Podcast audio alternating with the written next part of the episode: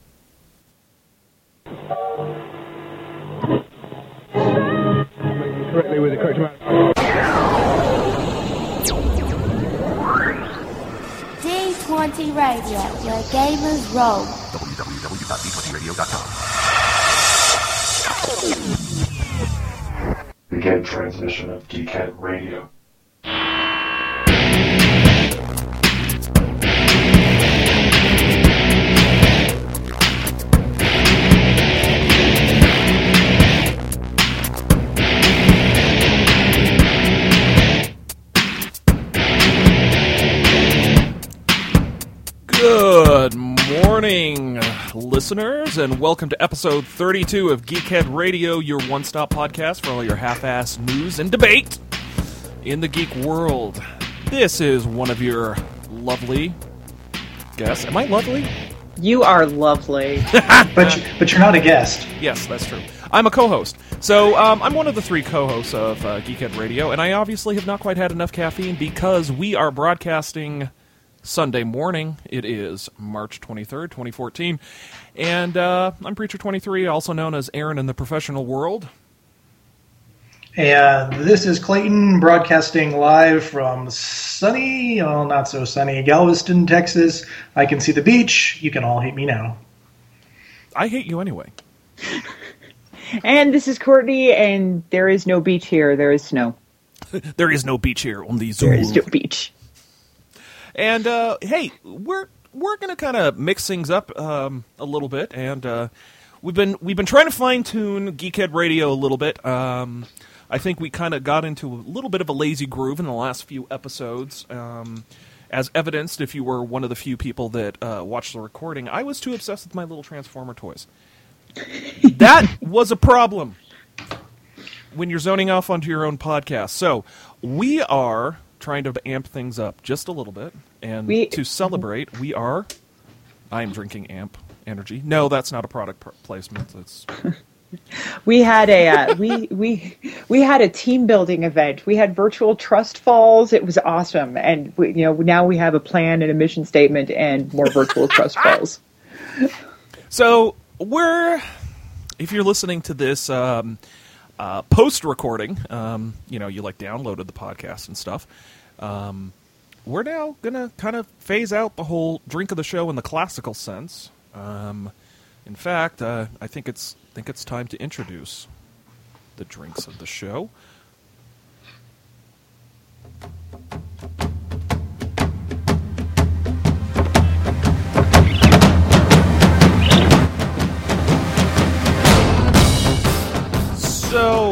Yeah, I think we're going to slowly phase out just alcohol in general. No, I haven't joined a 12 step program. Um, You you you may think that other people haven't gotten the memo. that's true. Clayton has been drinking rum this morning, or at least that's what he's insinuated. It's uh, it's closer to noon there than Yeah, That's true. I'm on the beach. You have to start the morning off properly with Bloody Marys and, uh, well, later in the morning, rums and cokes. And Courtney and I are more Mountain Standard Time, so for us, this is 10 a.m. Um, Yeah. I uh, I have decided just to drink coffee, so I'm a little a little more energetic than usual. And add on top of that that I am also drinking um, an energy drink that my wife brought me just moments before the t- podcast began. So, yeah, I I raise a cup of coffee to the rest of you. Well, I have I have this morning I have Timothy's blueberry lemon passion tea where if you normally think herbal tea tastes like tastes like warm bath water, this stuff is amazing. It actually has flavor. It's it's almost full bodied. Seriously, get some of this junk. It's great. I'm just I'm just curious about how you uh, came to that comparison. Have you made it a point to drink bathwater in the past? Uh, There was that one time in college. I don't like to talk about it a lot, but thank God it was really before you know much of you know social media. No, uh, no. I haven't you ever heard people say that? I have not. Oh Maybe yeah, a I'm lot of people think herbal tea kind of tastes like warm bath water. Good. Not much flavor. And Clayton, what you got going? Bacardi and Diet Coke. Awesome. Oh, you got to make sure that you have a diet food. coke because you don't want the calories. Uh, no, it's because I'm I'm at my in-laws and real soda doesn't exist. Ugh. Hmm. Well, enjoy your aspartame laced rum. so, um, hey, we need your help, Geekhead Radio listeners. Um, we need you to help us spread the word a little bit. Um, if you enjoy this podcast and you know anybody who would enjoy the the witty dialogue that seems to flow between us, um, hey, direct people to us. We'd appreciate that. Um, we don't get paid for this. You know, we don't do advertisements. And Um, contrary to what it might sound, he's not asking for pledges. No, no. As If- much as it may sound like a like a PBS pledge drive. Good job, by the way. Wonderful. I'm I'm I'm glad that I just got pigeonholed into that same category. um, so spread the word. Either uh, do it through Facebook. Um, you can do it. Share our tweets. Um, you know, just the the, the regular stuff. We're, we're not asking for any miracles, but we enjoy doing this, and, and we like having some discussion. So it's always great to have people in the pot. Uh, excuse me, in the in the chat room, and we've got uh, Shadow Star in today, and uh, welcome to the live broadcast. Um, Yay! So uh, we can be reached through what avenues of the social media stratosphere? Courtney. Ah, yes, you can you can find us on Facebook where Clayton posts many many fascinating uh, many fascinating news stories to keep you in the geek mindset if you're ever in danger of slipping out of it. You can find us on Facebook, Geekhead Radio, and you can download podcasts on iTunes.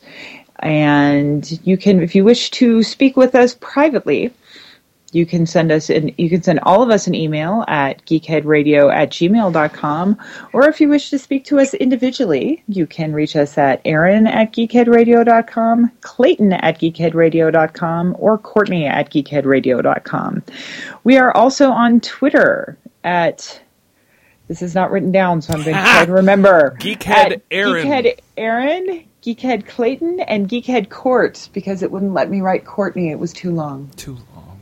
And then, of course, you know, it was kind of insinuated with with with the email addresses. You can find our podcasts for download also on geekheadradio.com if you're not an iTunes listener. But if you're downloading this, you already know this. Why the hell am I telling you? So, Because we like repeating ourselves. yep uh, repetition, it, um, it practice. I don't know. I've I've got nothing. All right. So let's dive right into this. Uh, we've we've got the meat of the show that we're going to focus on a very Courtney centric um, topic. So uh, before we get there, let's uh, let's hit skewed news. All right. That never gets old. I don't know why. and that's exactly why I like using it. Um, so if you have been hiding under a rock or hanging out in, no, I'm not going to be that disparaging. I'm not going to be one of those geeks. Um, Fox and National Geographic have been airing The Cosmos with Neil deGrasse Tyson as the new host, taking up the reins of Starship Imagination uh, from the once and consistently great Carl Sagan. Um, we're two episodes into the Cosmos at this point, and um, Courtney, you admitted that you're kind of under you're you're you're forgetting about the show, right? I'm Not not forgetting. You're forgetting to watch. Yeah, I'm forgetting to watch. I've had a I've had I've had a rough schedule the past couple weeks, but it has been on my list. And I did listen to a fabulous interview with Neil deGrasse Tyson on NPR a couple weeks ago. Look it up, listen to it. It was amazing, incredibly inspiring. The man, the man is my new hero. Um, yeah, I am. I used to watch the Carl Sagan version when I was little with my dad. Uh, the uh, soundtrack. The soundtrack was amazing. It was my favorite when I was younger because I was a total loser even then. Uh, but, but yeah, so it's on my list to watch. But no, I have not because I suck. Well, you know, that's that's why we live in a in a wonderful world of. Um, That's why we have on demand. on demand. That's also why um, you should download the um, the Cosmos companion app. Uh, you can find that on either Google Play or through the iTunes Store. I downloaded this for my tablet device, and um, it's pretty it's pretty awesome. One, you can play the episodes directly through the app, so there's your way to watch it. Also, um, they have the calendar that uh, was touched on, the galactic calendar. I can't remember exactly. Universal calendar. Can't remember the title right away, and I don't want to go digging through the app at the moment.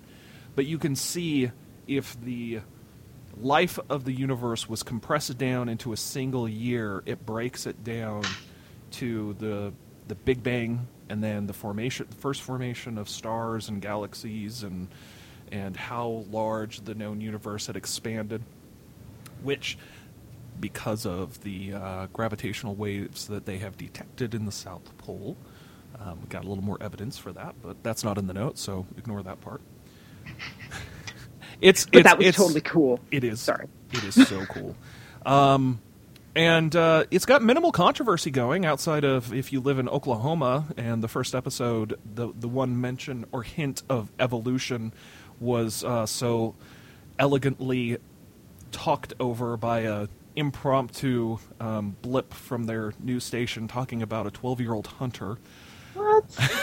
You didn't hear about I that? missed that. No, tell me the story. Um, essentially, uh, one station, and since I don't have this news article up and ready to go, I don't have the um, the immediate uh, accurate location where this occurred. But um, well, nothing's accurate in Oklahoma anyway, so Yeah. just in the general area. Right, Bas- Oklahoma. Good enough. basically, they did a news drop right over that, uh, just a hint at it in the last ten minutes. That Oh was God. very sloppy, um, and it just like interrupted things. Now, last week's episode um, was pretty much all about evolution, and my wife and I were having a discussion that, in our opinion, uh, they addressed it really, um, really well, and in a non, I hope a non-offensive manner. But you know, the reality of it is, is people are going to be offended wh- whether you try to or not. So. Um, nothing against anyone's personal beliefs, but um, do us all a favor and get your kids watching the show. My five-year-old son is obsessed with it. This has become our family event um, on Sunday nights.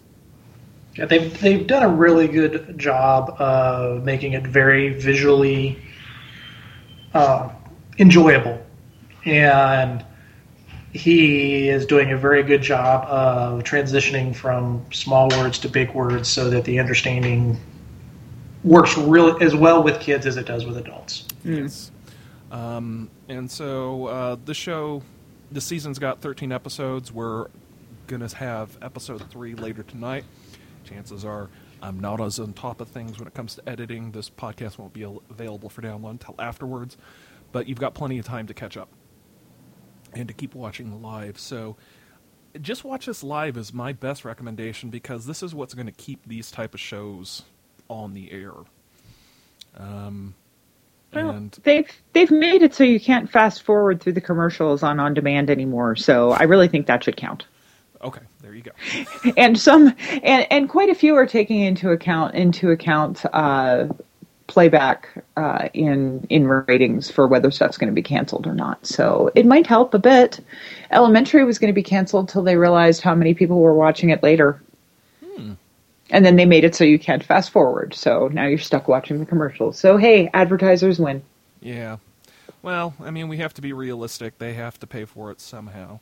Mm-hmm. Um, just uh, throwing this little podcast together on our own budget, uh, it makes it pretty clear that sometimes that's you need that help. But luckily, we don't because we have the wonderful listeners of D20 Radio to help us.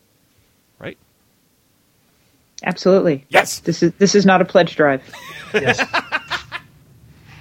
I would love your money, but don't give it to me. Anyway, Because the tax implications would be a pain in the hiney. yes. Listen to the uh, lawful neutral. I was going to say, and the Courtney is a lawful neutral creature, and I would not let us get away with it.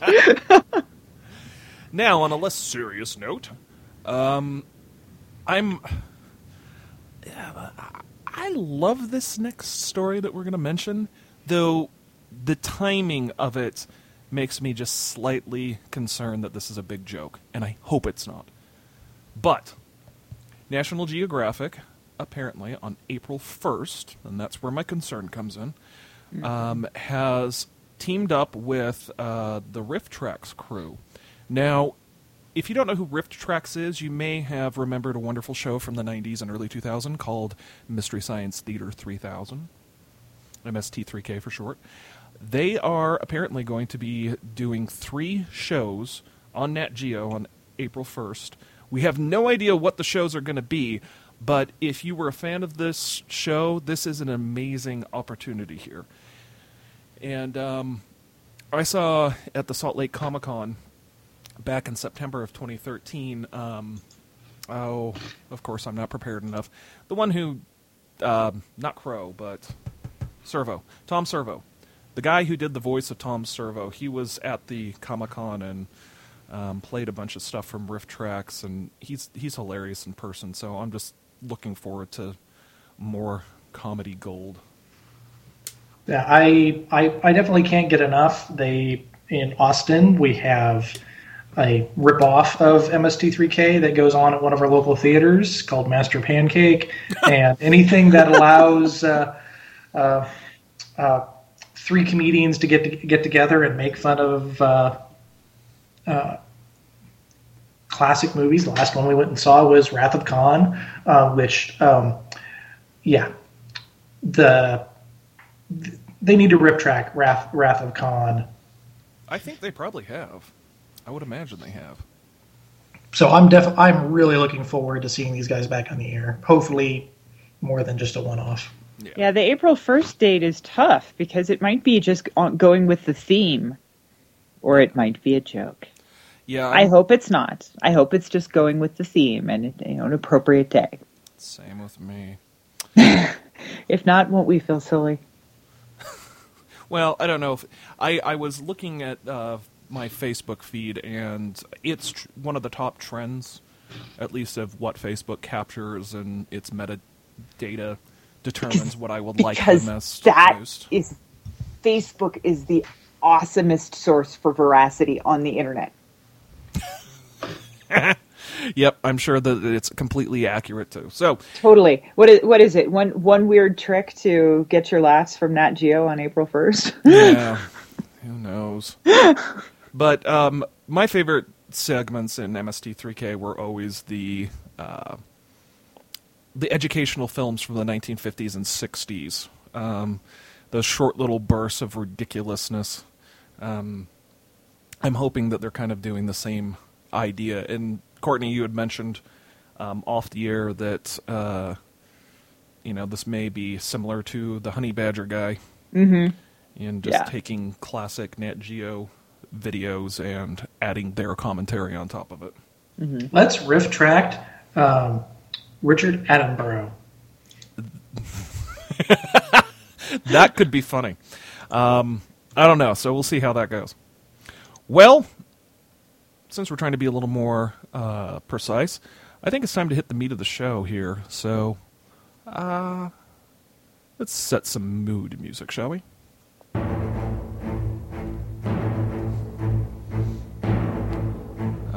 Right. So, as we said at the top of the show, this is a little of a Courtney centric episode. And I only say that because I don't have as much personal knowledge about the whole vampire thing. But with the recent announcement that a certain vampiric literary character would be returning, I'm not sure from the dead.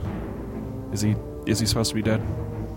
Um, You mean more than your average vampire? Okay, he's less undead and more in the dead part.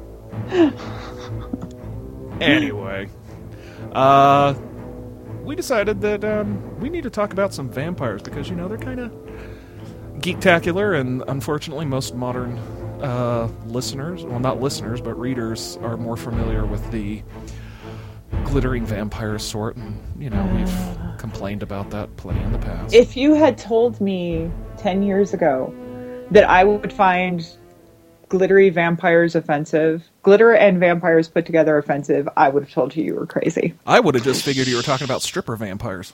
Exactly. Well, that's my husband says. The only the only time it's appropriate for vampires to sparkle is if yeah, they're strippers and yep, pretty much. So, um, to get into the mood for the return of, yeah, should we should we finally say it?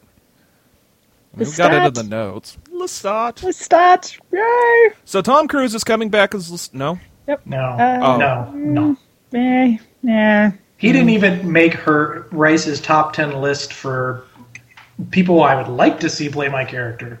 But thankfully, she did come out and say that he did she did come out with an official apology when the when the first one came out that she was wrong he did an excellent job he did i didn't expect it either however he's a little too old now Yeah, and crazy and short.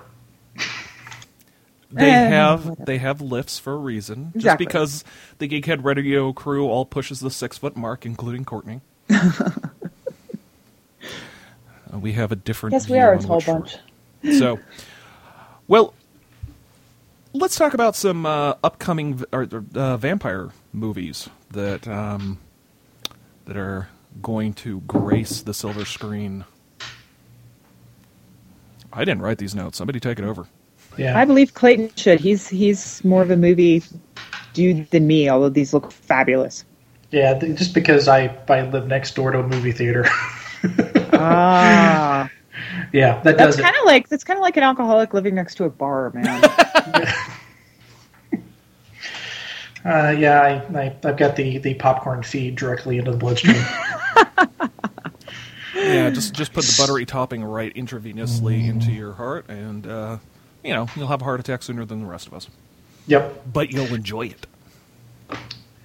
So there are a number of movies that are uh, coming up this year, both big budget uh, productions and not so big budget productions. Um, the two big budget productions, the the first one we're going to see, which is uh, in just a couple months. Uh, I'm sorry, not a couple months. Next month is uh, one called "Only Lovers Left Alive." Left behind. Um, Left it's it's an it's an interesting title, uh, but uh, it basically revolves around uh, two vampires played by Tom Hiddleston and Tilda Swinton, um, i'm so excited who uh, it basically is going to explore how romance works when it's over centuries. Um, so yes, vampires are kind of are, are a the the root of the movie, but it really is the uh, the relationship that I think is going to uh, drive how uh, uh, well it's going to do. It's already gotten nominated for a couple uh, awards uh, for the both in Con, uh, Cannes, New York, uh, the Catal- the Catalonia uh, Film Festival. Um, it's uh, it's starting to get a lot more praise than people were were expecting, and um, I like the idea of a vampire movie that explores the complexities that come to a relationship that comes over centuries. Yeah, so many, so much vampire stuff turns into just fighting the big bad monster or, you know, uh, oh, I have to eat people. This bothers me. When there's so many other fascinating things that you could explore what comes around from being alive for that long. So I'm excited. Get your clove cigarettes, your Sisters of Mercy, and absinthe legal now, and it's going to be awesome. Ah, it's like the Fresh hunger. velvet. It's going to be great. I'm going to break out all my old courses. It, it's like the hunger for a new generation. All right, so with this animated film noir, The uh, last year, uh, basically a small upcoming writer um, went to Hollywood and said, you know, I want to I want to tell a different type of uh, story, and so he started beating on doors and got not only some of uh, Hollywood's bigger names interested in as far as funding it, but he also got some of them involved in starring in it.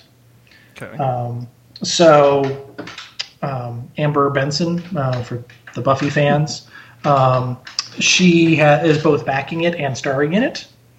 Uh, and who did Neil, she play in that? In Buffy. Um, She was uh she was Tara, wasn't she? yes. Yeah. um, and um, to help with writing, um, they uh, have uh, secured Neil Gaiman. Ah, yes. So, really big uh, um, name there.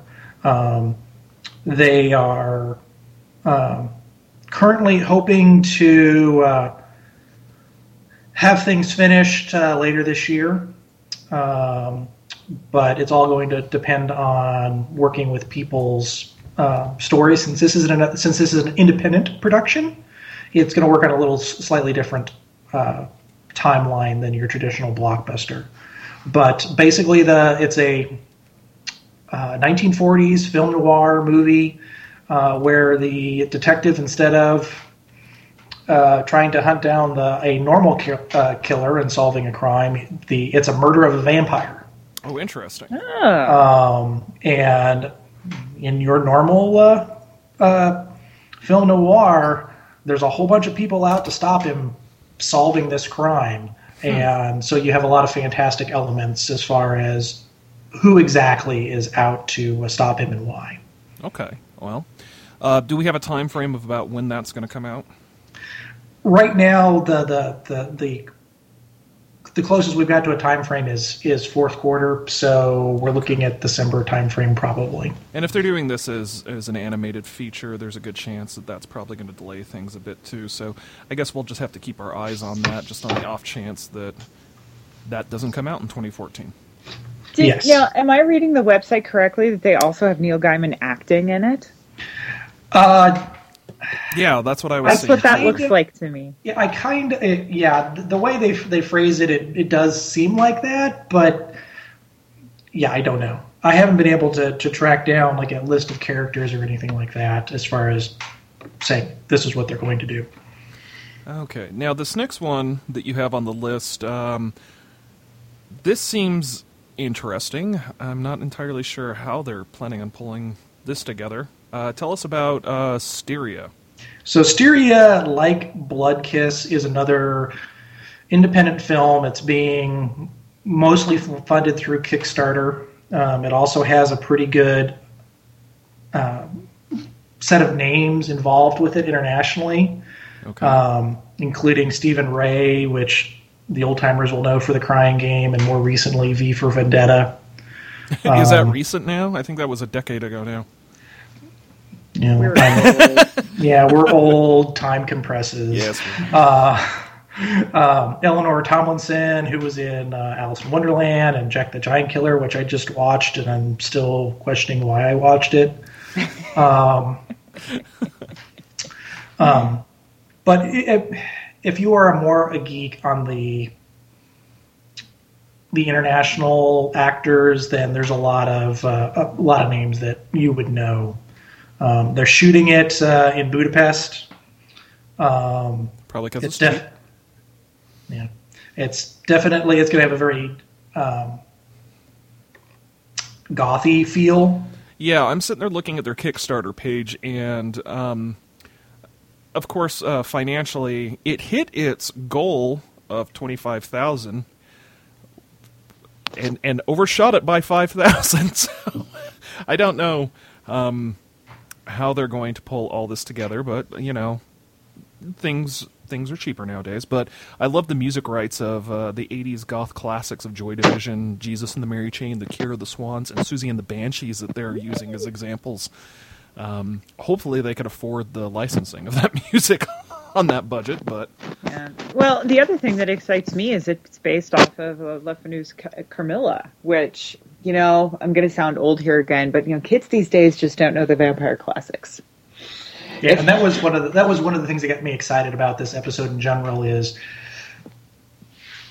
most of the stuff I've been exposed to has been over the top, uh, very gory centric um, movies and television shows, and I kind of lack that classical education. Yeah, this is this is a piece of classical yes, classical vampire education. Absolutely. If one is going to if one is going to call oneself, you know, a vampire buff, you know, one one should know this. So don't get me wrong, reading it is the best way, but eh, you know, start with the movie. Get them suckered in. all right. Yep. So talk to us a little bit about Harker. What is this one? I can I can piece this together just by the name to some degree. Well, it, it, it's very much like you would expect. Where they're, they're Warner Brothers is going back to Bram Stoker's Dro- Drock. Uh, God, How much rum have you had this morning? Nothing. He can't even spell it in the notes. I know. Darkula. Well, that's the next Uh, movie. It might be Is Dracula. we're going back to that same type of story that was told in Bram Stoker's Dracula, um, but they're going to be focusing significantly more on Jonathan Harker um, rather than uh, Dracula. So we're gonna we're it's it's more about that real estate agent sl- uh, slash uh, British uh, nobility guy and his how he gets sucked into this different world. Pun intended. Pun intended. Yes. All right. um, we'll we'll see how it goes. I'm I've I'm very anti prequel. I get really irritated by anything that's prequel related um, at this point in my life. So um, I'll let you be excited about that. To me, Uh, it I just really, sounds I, like I'd a probably cash be cow. a little bit uh, excited because it involves Leonardo DiCaprio, who I I normally want to stab. He's not going to act in it, but Oh. he's he's he's looking at producing slash directing. At he's also you- looking at doing an, a live action Akira movie, so that doesn't hold any water to me. But whatever. All right, let's hear. I just, I don't know. I don't know. I'm not sure that there would be. The whole point is there wouldn't have been very much about Harker, very much interesting. What, what possibly could you do that would really follow the spirit of the actual story? Nothing. Nothing. They're going to make shit up. Yes. And for clarification, I more have an issue with prequels related to movies at this time. It's I like I, I don't like being able to predict everything that's going to happen because of what's already occurred. And plus, I can only see them just having some really boring discussions regarding real estate transactions.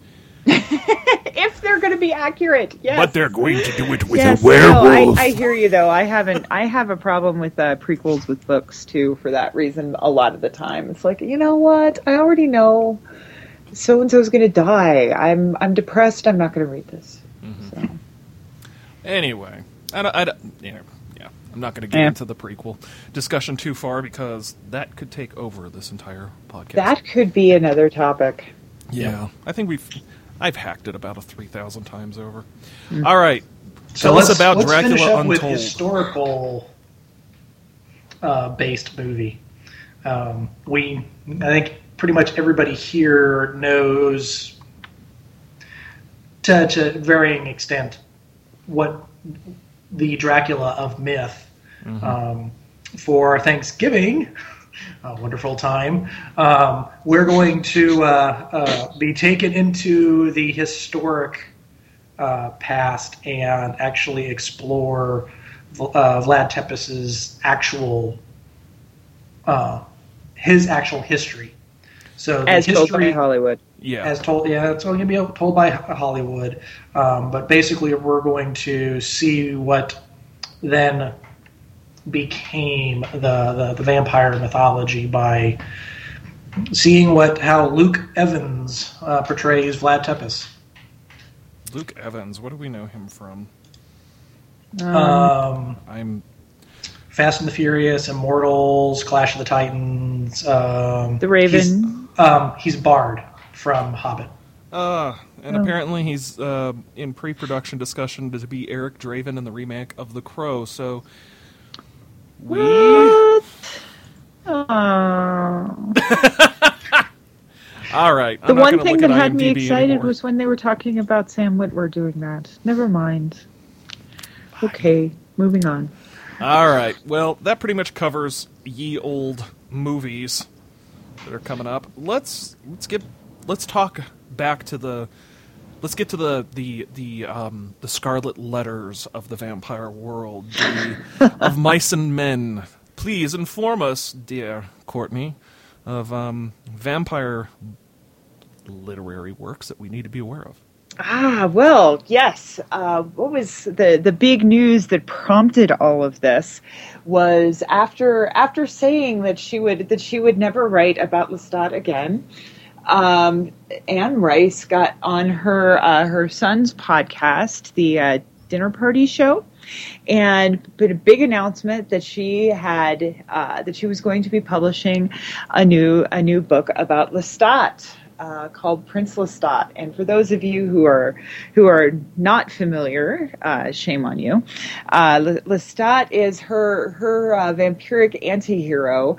Um, first made his appearance in Interview with the Vampire, uh, which you see the movie with you know Tom Cruise and Brad Pitt. Uh, first made his appearance in there. Uh, I believe that was seventy. I want to say seventy six, but I haven't looked it up. Um, do not remember exactly.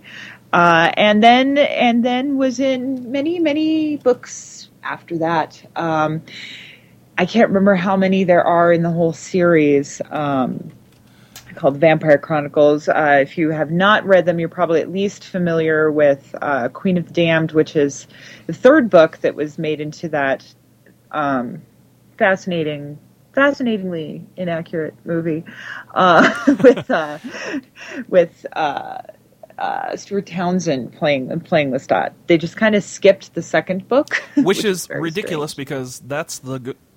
I, I read Interview of a Vampire and The Vampire Lestat back in high school, so we're talking Mm-hmm. 1995, 94, somewhere around there. And uh, The Vampire Lestat was very well done for what it was, you know? He turns into Yes. a rock star. Yes, yes. Um, yeah, it that was in my opinion probably the the best book the best book in the series is the second one. Although the first one's good too. Um, and yeah, it was very strange to kind of to kind of skip over that, but whatever, I guess. Um, yes, but she the first uh the first five books or so in the series kind of follow, you know, this kind of chronicle, you know, what's going on with Lestat. Then after that, there are a bunch of books that are kind of more. Uh, she described them as as memoirs and experiments, some of which are good, some you know not so much. But she had said that she would never write about him again, and she's in the uh, in the podcast. She pretty much said it's because you know she really felt that she wouldn't, and this character really has to speak to her before she can write write about him. She can't force it out. Or her bills Uh, need to be paid. What? or her bills need to be paid. You know what? I hope I that's not the believe her. Okay. This is I believe her that she, She honestly believed she was done, and that sh- that it is an artistic thing uh, with her. That is one of the reasons that I I love reading her stuff because even when it isn't good, and sometimes it's not. Um, I'm sorry, I love you, Ian.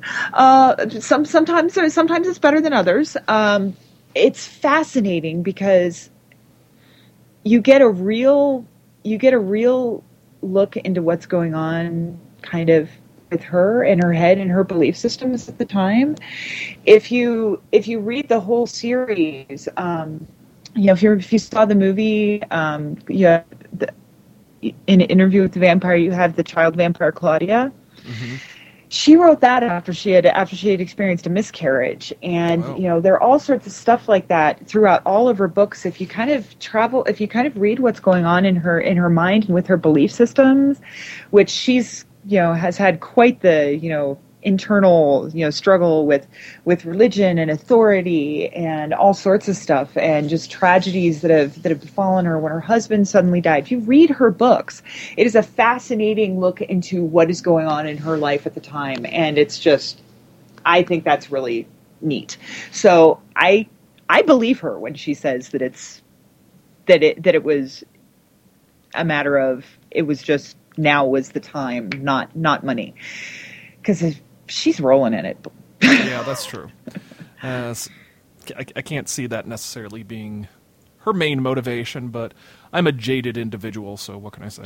Most people, most people, that would be my thought. But you know, I've you know, I've been reading her stuff for a long time, and you know, kind of following her website, and you know, she's she's very open and she's very open and honest and really puts herself out there a lot. Um, not that, yeah, not in a, not in a, yeah, it's kind of hard to kind of hard to explain. But yeah, she, I, I believe her. She she writes for the catharsis and that sort of thing. So yeah. Okay. Uh, so we know that. We know Bram Stoker's work. Who are some other authors who write good vampire literature? I'm assuming Stephanie Myers is not going to be on that list. Uh, who? What? No. Come on, Mormon vampires are awesome. Me there's a second Highlander movie. Things that don't exist. Yeah. Um, yeah. So if you're if you're interested in in you know some good vampire literature. Um, if you're into if you're into urban fantasy, uh, the classic is of course the uh, Anita Blake novels by Laurel K. Hamilton.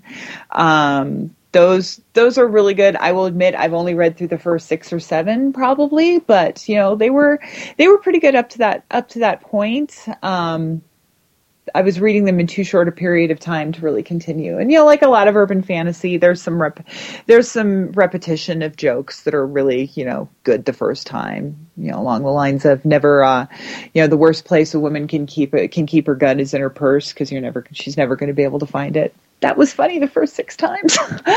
um, but but you know, it is it it is good good vampire literature for that genre if you like short stories, you know, as as with nearly you know any fantasy thing, there are many compilations compiled by Ellen Datlow. Um, she did a couple vampire ones. Uh, you know, it's a really good collection. If you've really good collections, if you have a shorter attention span, there's a really good one called Blood Is Not Enough. Okay. It's got you know stuff by Dan Simmons and Harlan Ellison, and my personal favorite, Tanith Lee. Yay, Tanith Lee is amazing. Really messed up, uh, but a lot Dan of Simmons uh, and you know Harlan Ellis, obviously, but Dan Simmons is the only one that I've actually read. So um, the rest, I but I haven't read his vampire work, so it'll be interesting to see his take on that. Mm-hmm, yeah, the and you know, oftentimes you'll get uh, yeah, you'll get other people that you've that that you've heard, but yeah, Tan Tanith Lee's is often in her uh, in her her short story compilations, and her vampire stuff is always, you know, slightly different and particularly twisted, which is totally awesome. Uh, the next one I'd recommend, actually, Clayton and his lovely wife gave to me, and I, I absolutely loved it. It is by an author called Elizabeth Kostova, and it's called The Historian. Did you guys actually read that, Clayton? We did not. We were hoping you after you were you were done with it that we could borrow it and then we moved to Texas. Oh, okay. I was going to give it back to, to you, but you told me to keep it. it is um, if it, it is a fabulously well written book, especially if you are a a history geek at all. Um, it is a take on Dracula. Um, from the perspective of a woman that it turns out has some has some family connections and does a ton of research through you know archival stuff at libraries and interviews i, I haven't read the da vinci code but i'm told I've I've seen I've heard people say that it's kind of like the Da Vinci Code of vampire, hmm. uh, of vampire novels, except not you know totally wacky theories. Um, you read it. I found it just amazingly fascinating. And I was glued to the page. Then I got to the end and thought about it and realized there was not very much action at all. Hmm. But it was just so engagingly well written that I didn't care. And she said that one of her goals was to write a vampire, write a vampire book that did not have much blood at all. Hmm. But you don't you don't notice because it is so just amazingly well written. Well, I think if you get too lost on the, the, the gore aspect of it and the predatory nature, you lose, and we said this a little while ago, you lose so much of what actually makes a vampire. Um, though I, and I've said this in past podcasts, I'm always a fan of the the plague-like nature of some vampires. Um, But uh, you lose the opportunity to really get into the potential implications of what it would be like for a human being to live that long and how that would impact him outside of just the standard um, power and control aspects. Mm-hmm. So, Yeah. Yeah, so really good. Would highly recommend recommend that. Another one that I'd recommend is a series by uh, by Gene. I'm gonna butcher her name. Jeanne Kalogridis called Covenant of the Vampire. I believe that was from the 90s or so, and it is a. It's okay after after the prequel thing.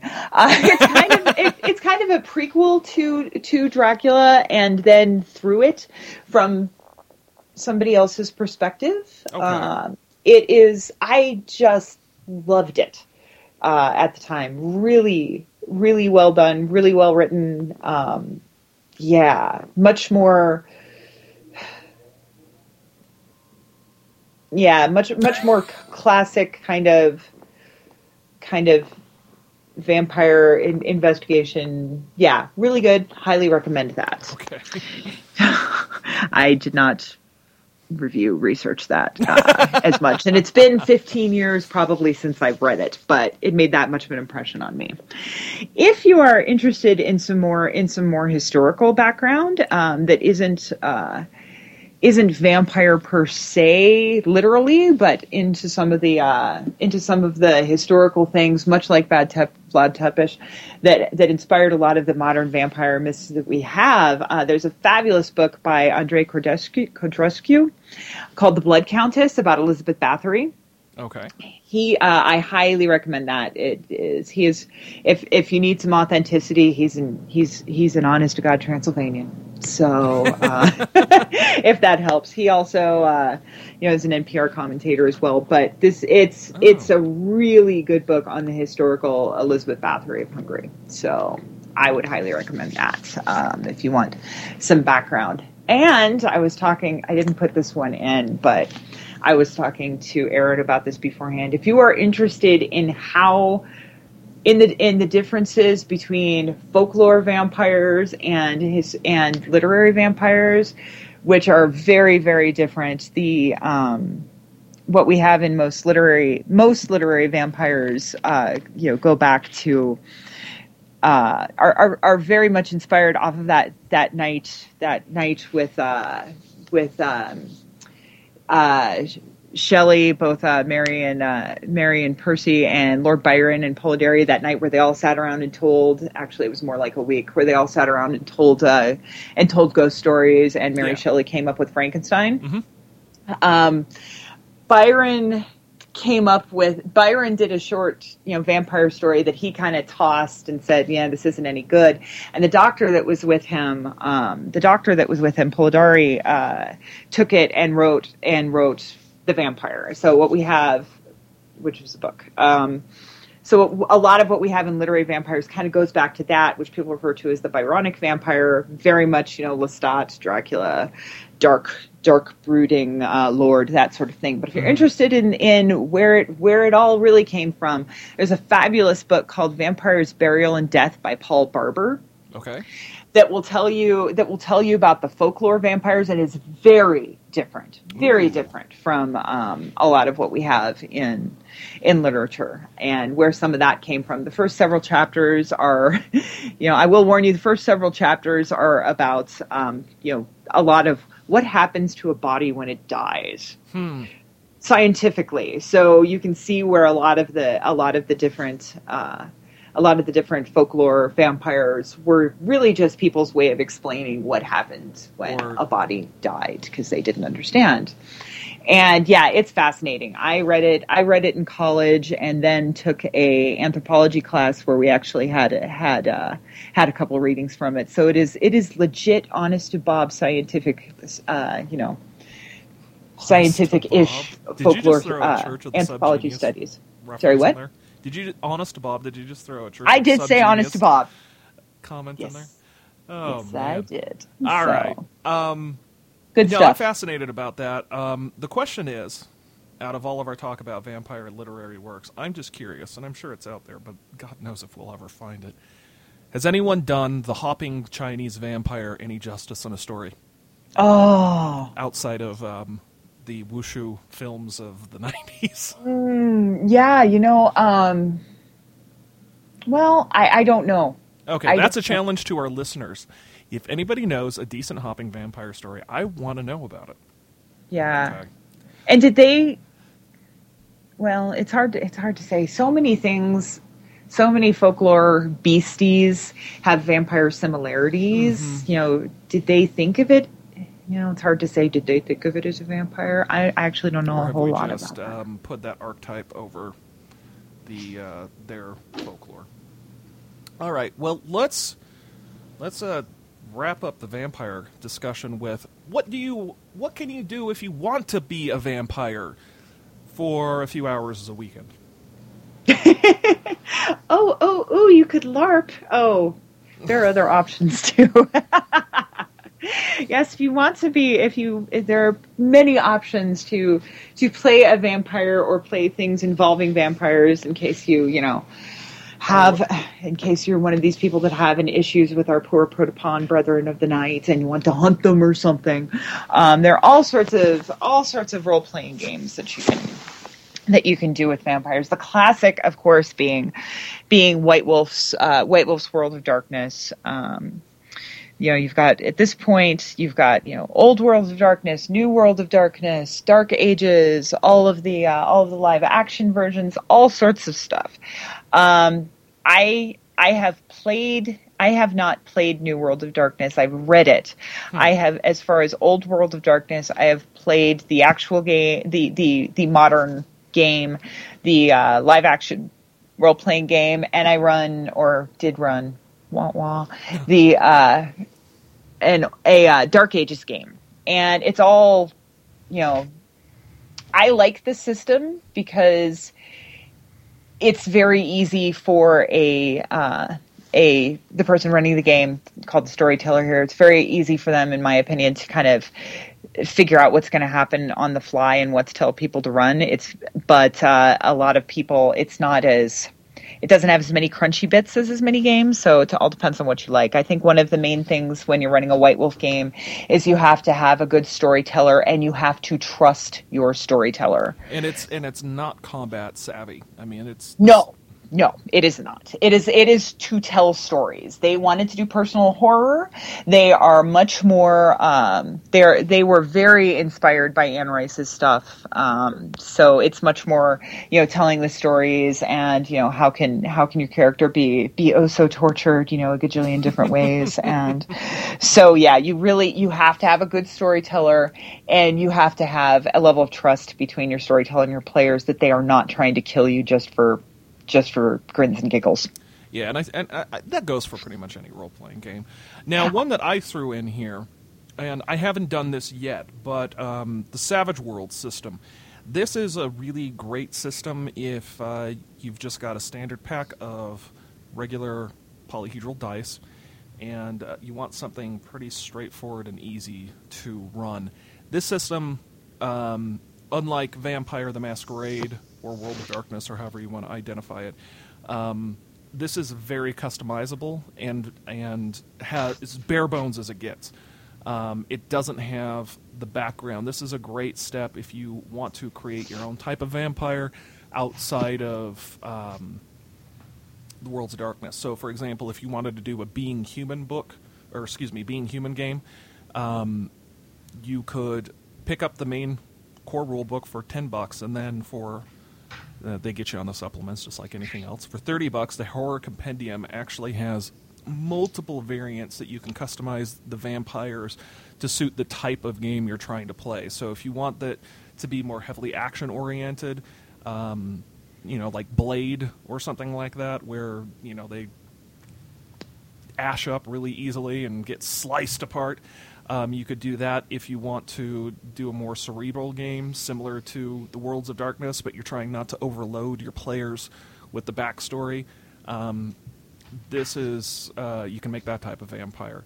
Um, you can make any variation in between, and the nice thing about this is, generally speaking, the only thing that you have to do is create a target number, which is kind of similar to Worlds of Darkness. Roll one one die plus a wild die, which is always six sided, and you made it or you didn't. You don't need to tally up successes or anything like that. So it's a variation if you don't want to get into that, but you love the idea of vampires. Um, so I'd recommend this. But um, the next one on the list, this is what to avoid. I'm, well, this is this is the system that if you want to fight over the top, very I don't. This is a Munchkin game. There is no. I, I. To be honest, I can't imagine anybody wanting to play a vampire in this system. And what system Uh, are we talking We're about? We're talking about- Palladium's we're- Rift system. And there is a reason you want to play a vampire in Rifts because they are essentially unstoppable killing machines, Unless you've got a squirt gun. which surprisingly are not around very much. because when people you're in a- plan poorly. yeah, yeah, Ah. because yeah, because you know when you- when you're when you're going to have a an apocalyptic setting, the last thing that you put in your bunker is a squirt gun.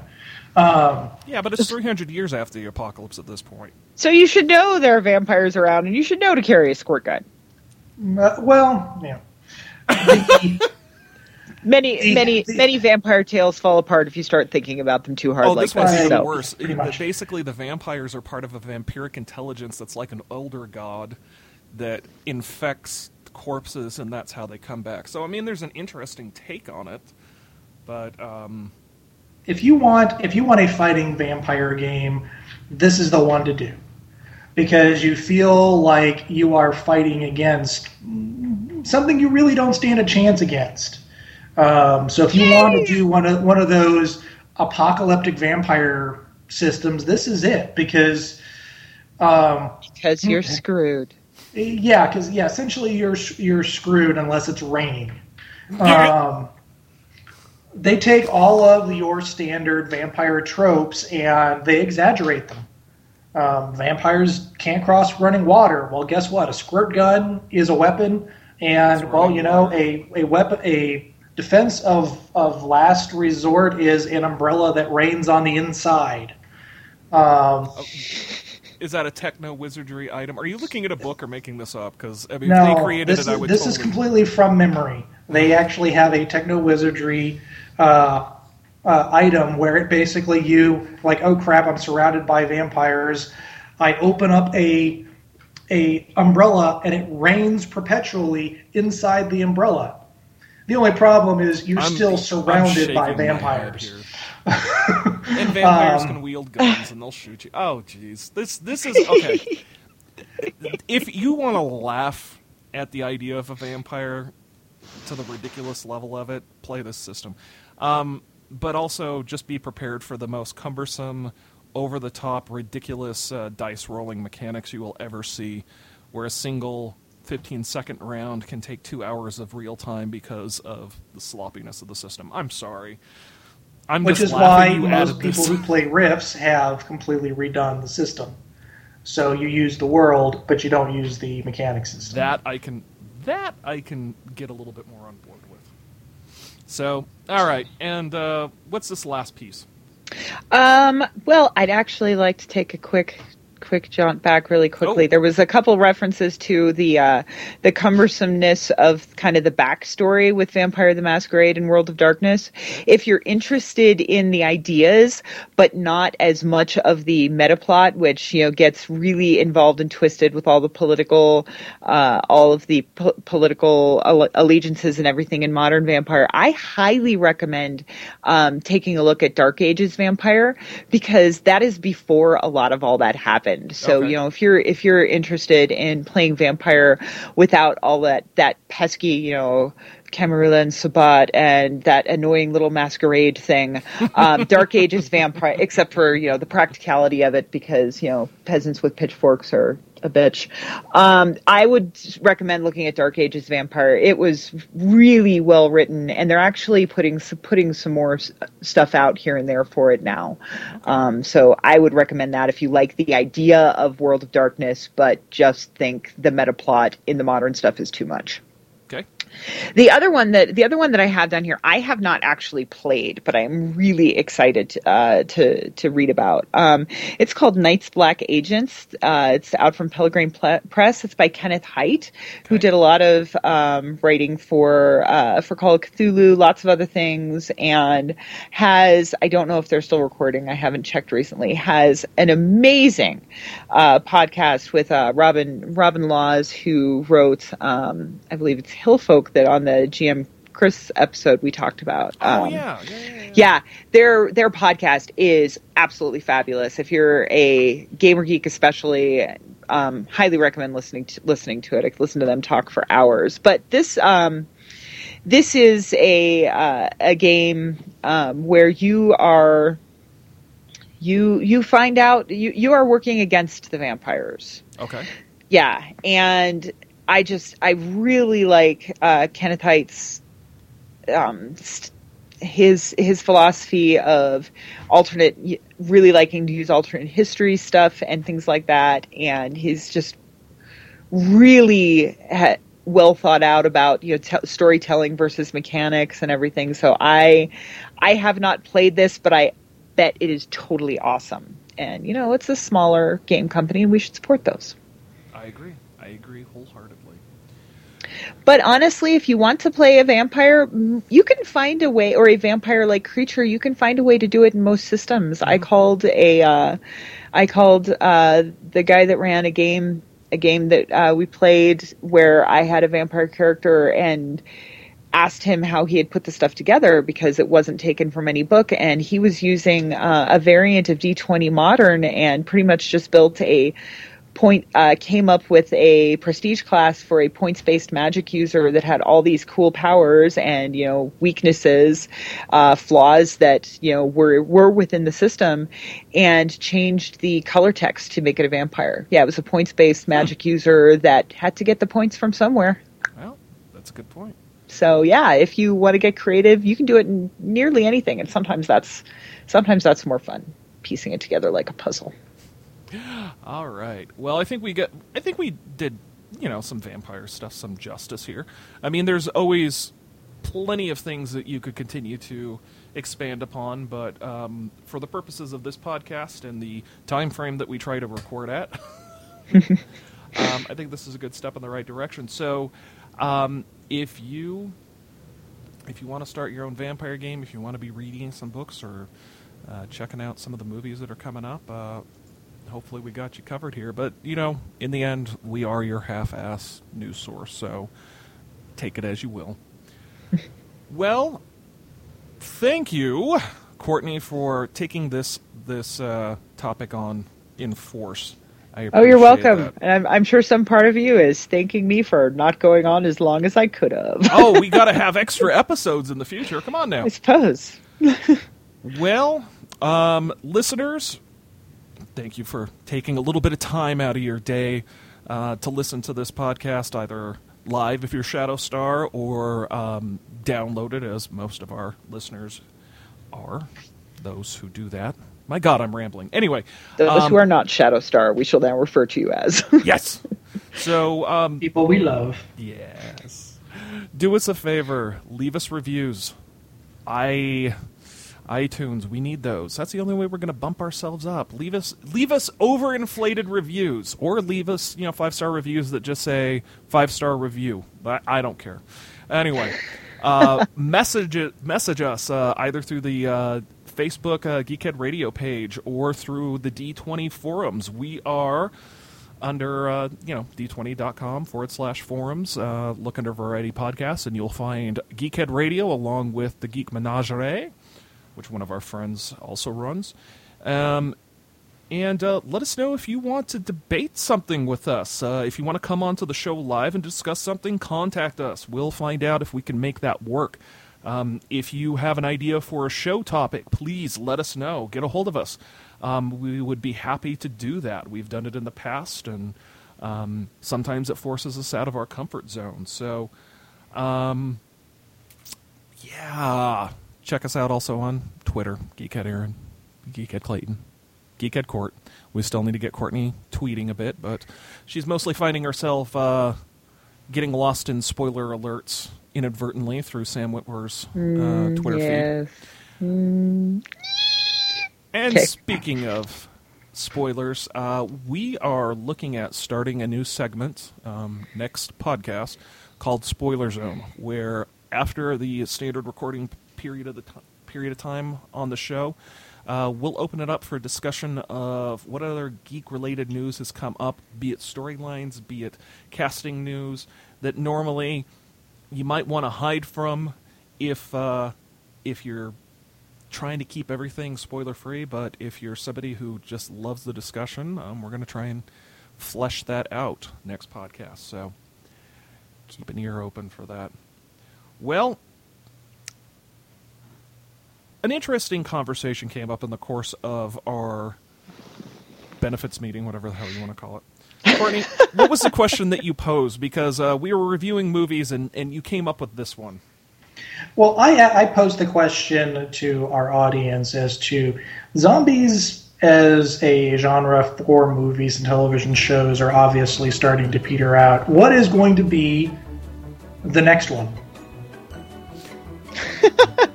Happy zombies. Yes. And, and Dancing zombies. Courtney, you you well, you were reviewing the movies and you made a comment. You said Well, time Clayton Clayton brought up all the uh, all the uh, time travel movies at South by Southwest, and you mentioned that there had been a, a lot of. I had forgotten that there had been you know some time travel movies, and we'd been to a time travel forum at uh, at Comic Con in Salt Lake City. And so my question was: so is our is what you guys are saying? T- is time travel the new zombie? And for me, I don't know if it's so much the new zombie in the, in the sense that we're going to see a massive amount of media attention primarily on time travel. However, I think that um, as as uh, the geek centric television shows have continued to do so incredibly well, you're going to see more people willing to take the risk at using time travel, and it opens up the possibility of, of numerous different uh, genres and debates. I mean, um, social commentary. I mean, we you've always got the classic. Um, you know, can you change time? Is it a fixed point of time? You've got the looper aspects. Um, You've got the Back to the Future aspects. Um, I don't know if it's necessarily going to be the new zombie per se, but um, I think it's going to be a more explored medium because uh, for a while, time travel movies were considered. Uh, well, what did you have? Back to the Future, um, Time Cop. Time Cop. what was the, the Christopher Reeves one? Time, time Uh, somewhere time? in time. somewhere in time. We are so overdue for a remake of somewhere somewhere in time. Not because I think it needs to be done, just because unfortunately it probably is going to be done. Uh, yeah. I liked that movie, but eh, it doesn't need to be done again. Well, in a sense, vampire movies, if you really go over the, the history of uh, of the life of a vampire, that's a time travel movie in a sense. You know, it kind of is when you think about it. Well, and you know, okay, I'm starting to see. I'm starting to notice time travel stuff in things where I wouldn't have expected to see it. Spoiler alert! Turn it off if you don't want to hear. We're even seeing we're even seeing some time travel stuff in Being Human right now, which I would not have expected. End spoiler alert. Huh. Uh huh. Yeah, okay, okay. Now I could see we we I, I could understand what you were saying in our uh, pre-show discussion. Yep, yep, yep, yep, yep. Huh. All right. Well, I It's am really I'm I'm liking the way they're handling it. okay. Well, I guess we'll have to see how that goes. Since Being Human has uh, is officially going to end at the end of the season, they are going to wrap up the Sad, series. so sad. But too often there are shows that linger on far too long. Yeah, this wasn't here though. This season has been the best writing they've had yet. It was not there. Well, maybe they just wanted to go out with a bang. That's my best guess. And and NBC I'm mismanages sci-fi repeatedly. Yeah. I think they're trying to go back to the sci-fi brand name and are less interested in um, horror or that kind of thing. Does that mean they're not going to show wrestling anymore? Uh, I think they stopped a while ago, didn't they? Oh, really? Oh, I don't know. I don't know. I think they have a WWE network or something. As long as they're still going to show giant snake movies, because if they stop that, I'm, I'm, my husband's going to be crushed. I think that they're reducing the amount of giant snake movies. Well, They're then still they need. making Sharknado 2. Okay, good. Well, then they need they need to do a spin-off channel, the Giant Snake Movie channel. Just saying. Don't give them any ideas. All right. Well, thank you again for listening to Geekhead Radio, and this is Preacher Twenty Three, telling you don't just embrace your inner geek, make love to it.